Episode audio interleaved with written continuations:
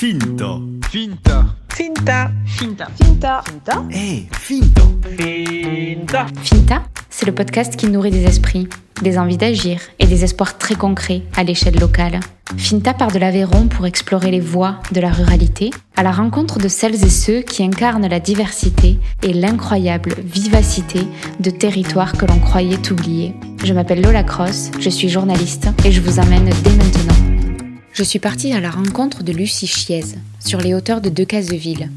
C'est en croisant une dizaine de cartes, géographiques, météorologiques et industrielles, que Lucie Chièze a atterri sur une parcelle agricole aveyronnaise, achetée collectivement avec 5 associés. Tous citadins, venus de Lyon et de Paris, ils ont ressenti le besoin viscéral de retourner à la terre, devant l'imminence d'un effondrement de notre civilisation industrielle. Loin des survivalistes terrés dans des bunkers, Lucie et ses associés préparent leur autonomie, alimentaire comme énergétique, et forment des stagiaires à l'absorption des chocs par l'adaptabilité. Mais c'est par l'épanouissement individuel et le désormais fameux développement personnel que cela passe. Reconnue sur les réseaux sociaux pour ses Collapsolutions, Lucie Chièze part de l'intime pour penser un changement collectif d'ampleur. Son propos est chargé d'enseignement et d'inspiration. Méconnu, il peut déranger, parce qu'il touche à nos maigres certitudes et nos plus grandes peurs. Mais savoir que Lucie Chièze a choisi de vivre ici, en Aveyron, m'intéresse réellement. Elle porte la voix du mouvement collapsologue qui a, depuis le début de la pandémie du Covid, musclé sa crédibilité. Ses adeptes sont nombreux, depuis quelques années, à s'installer en Aveyron. Alors je vous laisse avec notre conversation, enregistrée l'hiver dernier. Bonjour Lucie.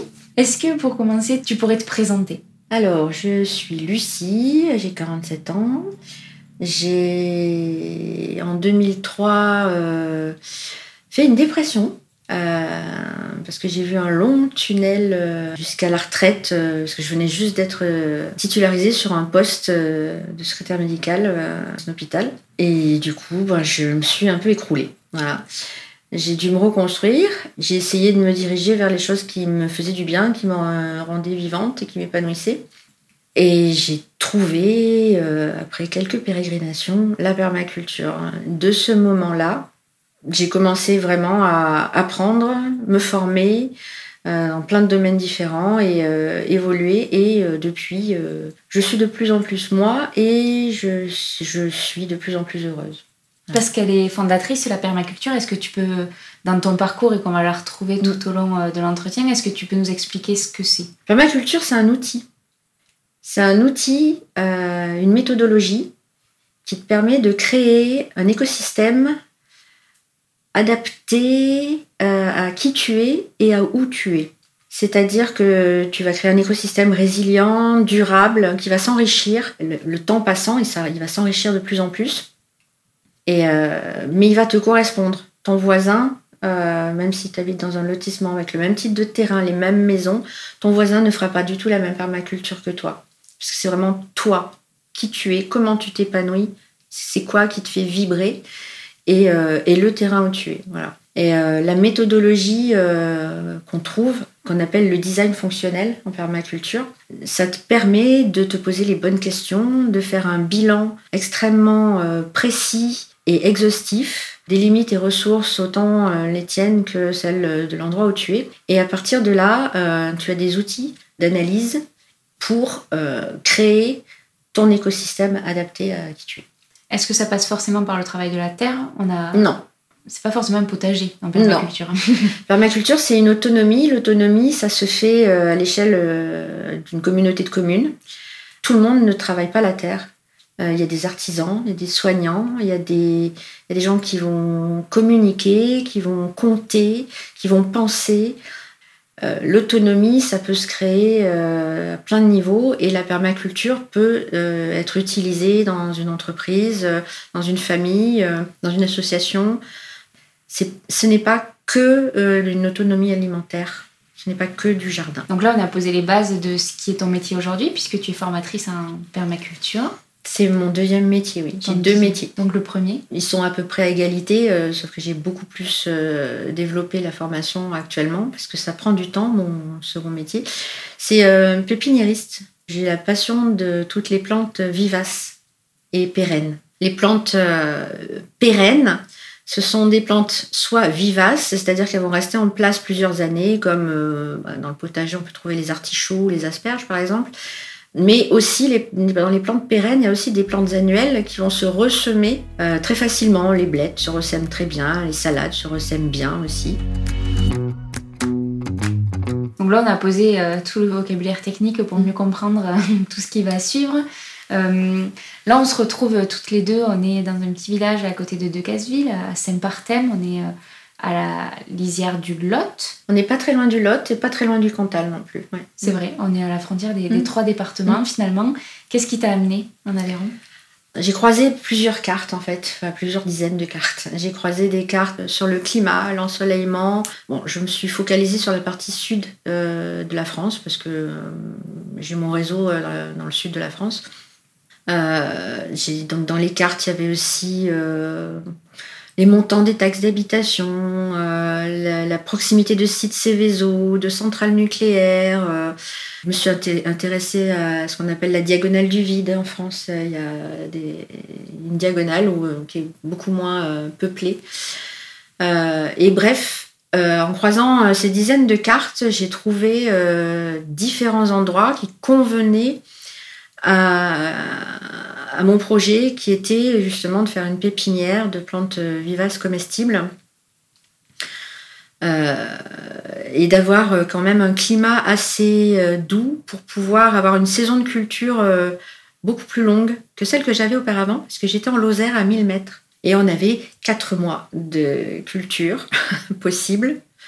Le reste du temps, il y avait du gel, donc ça devenait assez complexe. Et il fallait, pour créer son autonomie, il fallait travailler 4 mois pour une autonomie sur l'année, c'était complexe.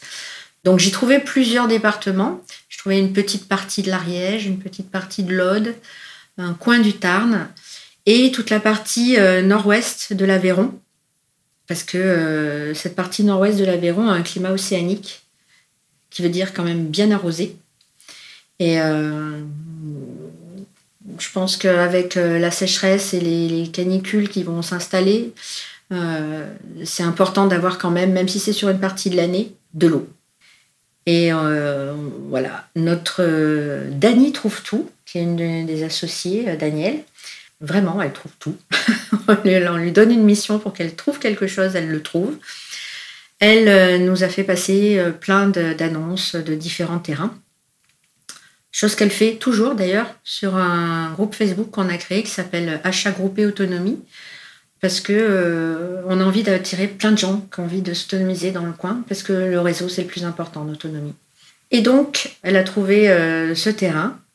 On est venu le visiter en juin 2019 et ça a été un coup de foudre. Donc ce terrain c'est une petite partie de forêt, une petite prairie.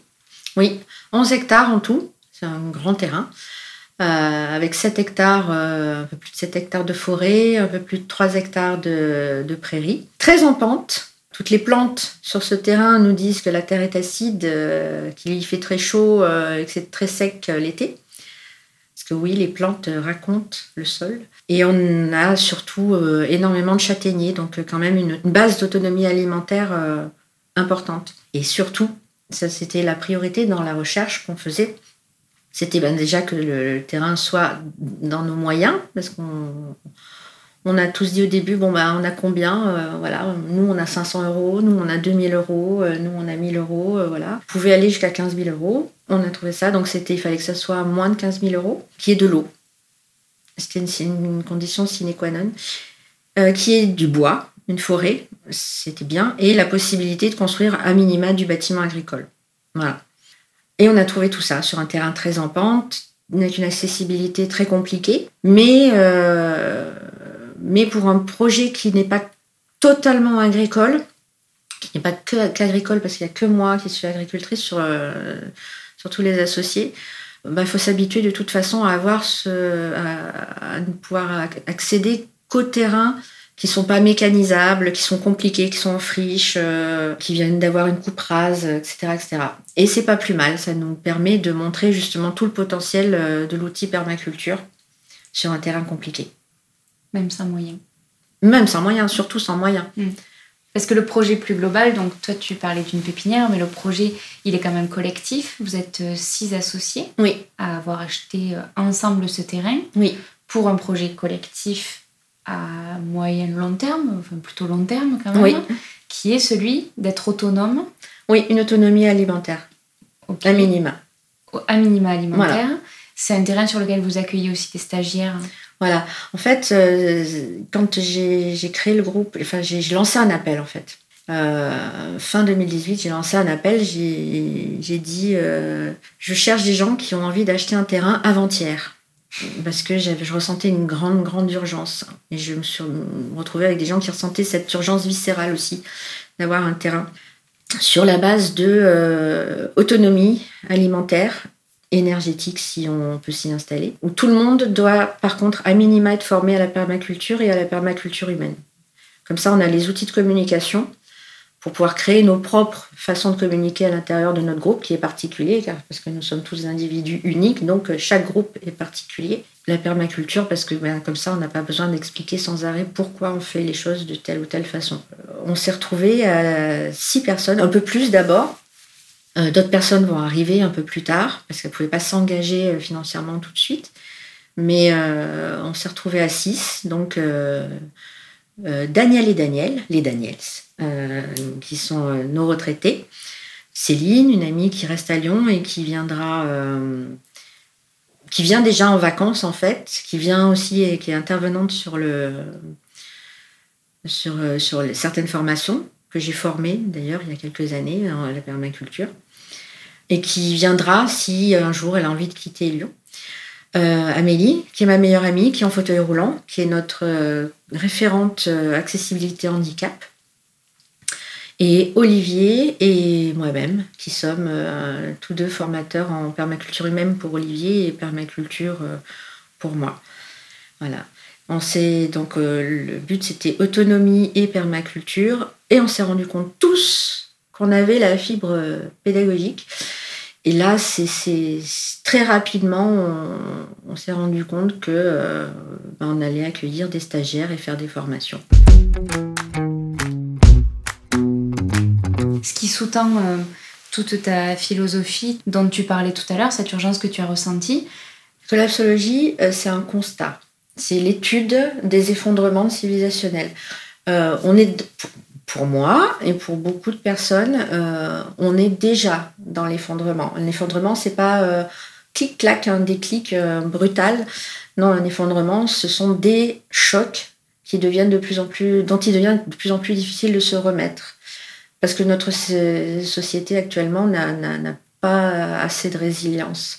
Sur une convergence, surtout il y a une convergence de crises, entre la crise climatique, crise sociale, crise financière qui y arrive, tout le problème de la perte de biodiversité, la perte des sols arables, voilà, le climat, etc. Donc tout ça, on n'aurait qu'une ou deux crises, on pourrait s'en sortir là. Là, les chocs vont s'enchaîner. Voilà, on n'a plus la résilience pour garder notre société telle qu'elle est. Donc, il va falloir s'adapter. C'est pour ça que ma boîte, comme dit Pierre Rabhi, s'appelle Collapsolution, parce que le collapse, on y est déjà et qu'il y a des solutions d'adaptation. J'aborde très peu le sujet du collapse en règle générale. Moi, ce dont je parle, c'est des solutions d'adaptation. Elles passent essentiellement par l'autonomisation, mais quelle qu'elle soit, que ce soit juste énergétique, que ce soit alimentaire, ou même, on n'est pas obligé d'être autonome à 100%. On est complémentaire, on peut réseauter au niveau d'une communauté de communes, on peut faire pas mal de choses pour absorber ces chocs et être résilient, en fait. Une capacité à absorber les chocs et à se remettre après les chocs. Donc ça s'apprend. C'est ce que tu oui. soutiens. Ça commence oui. par quoi, cet apprentissage ? Par soi-même. Ça commence par savoir qui on est et ce qui nous épanouit. C'est bizarre de dire comme ça, mais quand j'accompagne quelqu'un pour un design, ce qu'on appelle design de vie, par exemple, la première question que je lui pose, c'est qu'est-ce que tu ferais de tes journées si tu avais le choix ? Et parfois, et ça c'est triste, parfois les gens sont dans l'incapacité de me répondre parce qu'ils ne se sont même pas posé la question. C'est par ça qu'il faut commencer, parce que ce qui vous nourrit, ce qui vous épanouit, c'est ce qu'il faut mettre dans votre vie. Alors on appelle ça l'ikigai, on appelle ça le tropisme, mais on ne fonctionne correctement, et ça c'est la neuroscience qui le dit, on ne fonctionne correctement que si on est heureux et épanoui, parce que dans ce cas-là, on réfléchit mieux, on est en meilleure forme physique, et on est en plus contagieux. En trouvant ce qui nous épanouit, on trouve aussi la motivation de changer de vie. Est-ce que ça veut dire rejeter en bloc une société telle qu'elle est construite aujourd'hui, ou est-ce que ça veut dire trouver sa voie dans cette société ? Il y a plusieurs façons de faire, en fait. Ça dépend des gens. Les gens qui ont besoin de rester dans la société pour diverses raisons. Souvent, c'est une raison qui a trait à un besoin fondamental de sécurité. L'autonomie ne veut pas dire faire sécession. Construire à côté permettra peut-être de ne pas être embarqué dans l'effondrement sociétal. On peut rester en ville et faire de la permaculture en ville. On peut s'installer à la campagne. On peut être chacun chez soi tout en mutualisant. Il y a autant de chemins que de personnes. Premier exercice que je donne aux gens que j'accompagne, c'est d'écrire tous les soirs leurs 3 petits bonheurs de leur journée. Pour 2 raisons. La première, c'est que cette liste de petits bonheurs, au bout de quelques semaines, ça va nous permettre de déterminer des besoins fondamentaux. Ce qui nous rend heureux, c'est ce qui nous épanouit. Mais aussi, la neuroscience nous explique que ça nous muscle le bonheur. Et plus on reconnaît ces beaux moments, plus on baigne dans des hormones de bien-être et plus on est heureux. Et ensuite, dans toutes les branches de l'autonomie alimentaire, énergétique, mais aussi l'habitat autonome, la mobilité, il y a plein de domaines. On va trouver celui qui nous correspond le plus, en fait, celui ou ceux qui nous correspondent le plus. Les gens qui me disent « oui, mais je sens une urgence, il faut que je fasse », il faut commencer par apprendre, et apprendre en faisant, c'est pas plus mal non plus. Il y a une phrase qui m'avait marquée, que tu m'as dite quand on s'est vu la première fois, c'était si la société vient à s'effondrer, le seul bagage avec lequel on partira, c'est celui que l'on est, en fait, c'est notre connaissance finalement. C'est pas l'idée des collapsologues qu'on peut avoir en Amérique dans des bunkers avec des stocks de conserves pour les 30 prochaines années. Tu t'inscris dans un mouvement qui est quand même différent. Oui, alors ça, ce dont tu parles, c'est pas des collapsologues, ça s'appelle les survivalistes. Ça date des années 70, c'est Kurt Saxon qui a trouvé ce mot, survivaliste. Ça décrit des gens qui vont faire des stocks alimentaires et qui vont faire des stocks d'armes aussi pour protéger les stocks alimentaires. C'est très restreint. Ça s'est un peu agrandi. Maintenant, il y a des gens qui ont ce qu'on appelle des preppers, des doomers, des autonomistes, des permaculteurs. Bref, tous ces gens-là, quelle que soit l'étiquette qu'on peut leur poser, ils vont dans la même direction, c'est s'autonomiser, se prendre en charge, essayer d'être le moins dépendant possible d'un système qui se casse la figure, ce qui n'est pas plus mal. Et donc, ça commence par apprendre, parce que si vous êtes un survivaliste, par exemple, que vous avez un super stock dans votre bunker, plein d'armes. Si à cause de l'artificialisation des sols, votre bunker il se retrouve dans une coulée de boue, dans une inondation, eh bien vous allez partir à poil. Mais si vous savez faire des choses, si vous savez comment purifier de l'eau, si vous savez quelles sont les plantes comestibles que vous pouvez croiser, si vous savez assurer les bases de votre survie, vous avez bien plus que ce qu'un stock pourrait vous apporter. Et moi, comme j'ai mis très longtemps à pouvoir accéder à la terre, j'en ai profité de ce temps-là pour apprendre, faire, expérimenter. Donc j'ai fait des formations, j'ai appris beaucoup de choses en autodidacte. Merci YouTube, merci Olduvai aussi, un site qui est, un forum qui est aussi un site qui parle de tout ce qui peut aider pour anticiper une crise J'ai fait beaucoup de woofing aussi. C'est-à-dire aller travailler oui. dans des fermes, souvent contre l'hébergement. Voilà, hébergement, repas, on donne un coup de main. En règle générale, c'est 4 heures, 6 heures contre le gîte et le couvert, et on apprend. Donc, montrer l'exemple, montrer ce qui est faisable, montrer que c'est accessible, même quand on est une femme, même quand on est retraité, même quand on mesure 1m52,5, même quand on est en fauteuil roulant, même quand on n'a pas d'argent, ou très peu. C'est ce que tu as envie de faire quand tu accueilles des stagiaires, quand tu transmets ? Oui. Je vais leur montrer, que c'est possible. Vraiment, c'est possible pour tout le monde.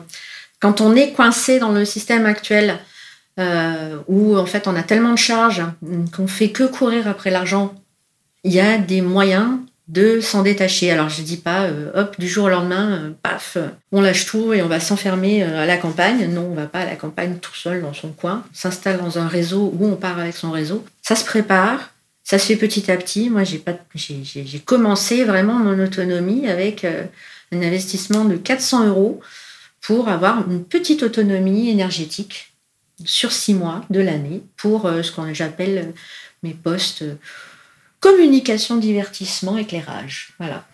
C'est-à-dire, qu'est-ce que tu avais pour... J'avais un modem, des petits modems galets 4G, téléphone, une tablette, des piles rechargeables pour, une lampe frontale, plein de petits appareils comme ça. Et en fait, plein de petits appareils qui se rechargent en USB, en fait. Des lampes LED aussi. Parce que ça consomme très très peu. Et avec ça, sur 6 mois, avec un investissement de 400 €, j'avais un panneau, un régulateur, un convertisseur, une batterie gel. Et avec ça, j'avais mon autonomie sur 6 mois. En rajoutant 2 panneaux, j'avais une autonomie sur l'année. Après, j'avais la possibilité, moi, d'installer une caravane sur un terrain agricole où je comptais m'installer à l'époque. Donc, j'avais 100 € de loyer par an. La caravane, 400 € d'investissement pour avoir mon autonomie. Comme je ne pouvais pas gagner énormément d'argent, j'ai décidé de ne plus en dépenser. Et donc, chaque investissement, depuis 2003, c'est un investissement pour pouvoir à terme baisser mes charges, pour faire des économies.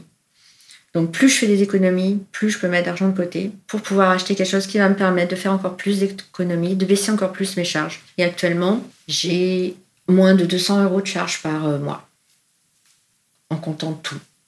Loyer, électricité, assurance, le poste téléphonie, c'est le poste le plus important, en fait. Toi, pour arriver jusqu'où tu es aujourd'hui, c'est un chemin que tu as commencé en 2003, finalement, après ta dépression. Mm. C'est un chemin qui est long. Mm. Est-ce qu'un jour, tu as douté, tu as regretté des choix que tu as faits ou tu es persuadée d'avoir trouvé le chemin qui t'épanouit? Alors, j'ai douté au début. J'habitais en ville, je suis née à la campagne, mais j'habitais en ville. Je me disais, et si tu arrives à la campagne et qu'en fait, ça va pas du tout, que tu te sens hyper isolée, que tu supportes pas tout ce verre, etc. Alors, c'est en faisant qu'on sait. Hein. Donc, je suis allée à la campagne. Voilà. On peut tester, on peut y passer quelques... Très vite, ça, ce doute s'est calmé. Je considère personnellement que je vis dans le luxe. J'ai très peu de moyens. Mon luxe, c'est que mon temps m'appartient. Je vis dans le luxe. J'ai un terrain que j'ai acheté à 2500 €. J'ai pas de crédit. J'ai un peu honte des fois. Hein. J'ai vraiment de la chance. J'ai travaillé pour avoir cette chance. J'ai fait des sacrifices pour avoir cette chance-là, et ça en vaut la peine. Ce que tu fais, tout le monde n'est quand même pas capable de le faire, tu en as conscience. Oui, mais tout le monde n'est pas obligé de faire ça. Il y a plein d'autres façons de s'autonomiser. Ça, c'est la mienne, c'est mon design. Ça ne fonctionnera pas avec d'autres personnes, du tout. Ouais, justement, c'est vers là que je voulais t'amener. Le fait aussi que l'autonomie, elle n'a de sens que si elle est partagée d'une certaine manière. Tu parlais tout à l'heure de l'échelle de la communauté de communes. Il faut arriver à s'entourer de personnes qui sont complémentaires, qui ont des autonomies différentes de la tienne et avec qui tu vas peut-être pouvoir troquer, échanger. Ça s'installe dans un système, un écosystème oui. qui doit être autonome. Et tu es très active sur Facebook. Où tu es... Mmh. Est-ce que tu sens que ça prend au-delà de ton cercle d'amis convaincus et qui sont déjà dans le même rythme que toi ? Oui, Alors déjà, quand on est arrivé ici, il y avait déjà un réseau existant. Collapso, enfin, quand j'emploie le terme collapso, c'est de gens qui ont fait le constat qu'il faut changer, qu'il faut s'adapter à ce qui va se passer.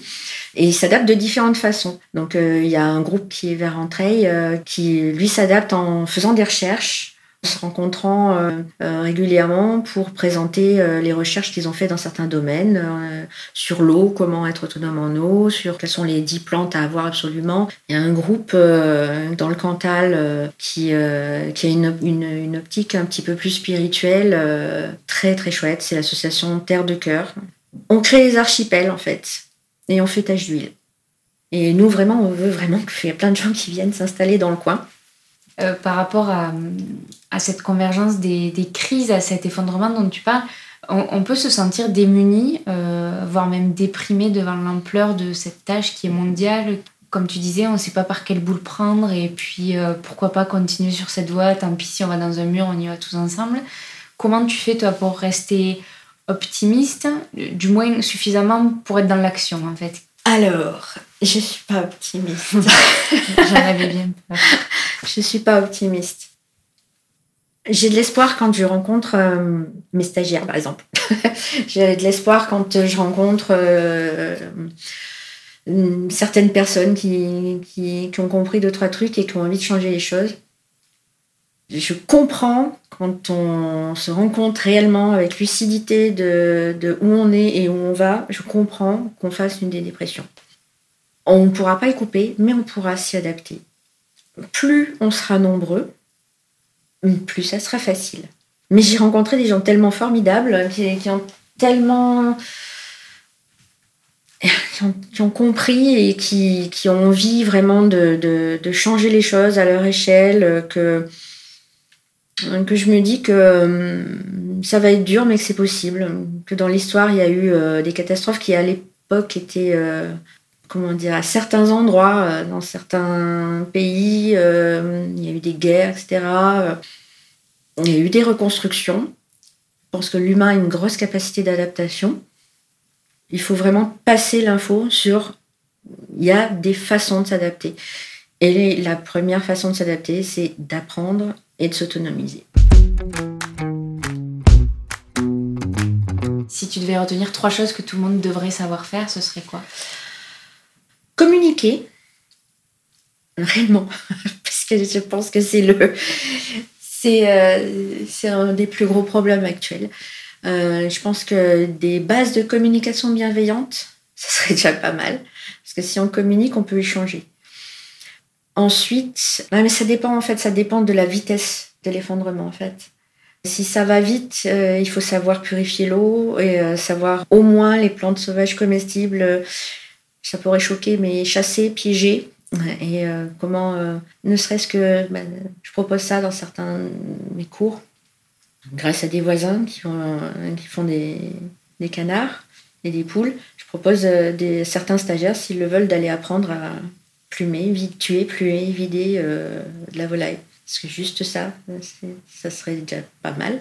Ça, c'est vraiment rapidement. Mais sinon, les connaissances... Je pense qu'un outil comme apprendre à faire un design de permaculture, en fait, ça permet d'avoir le début de la pelote et de savoir vers quoi se spécialiser pour apprendre encore plus.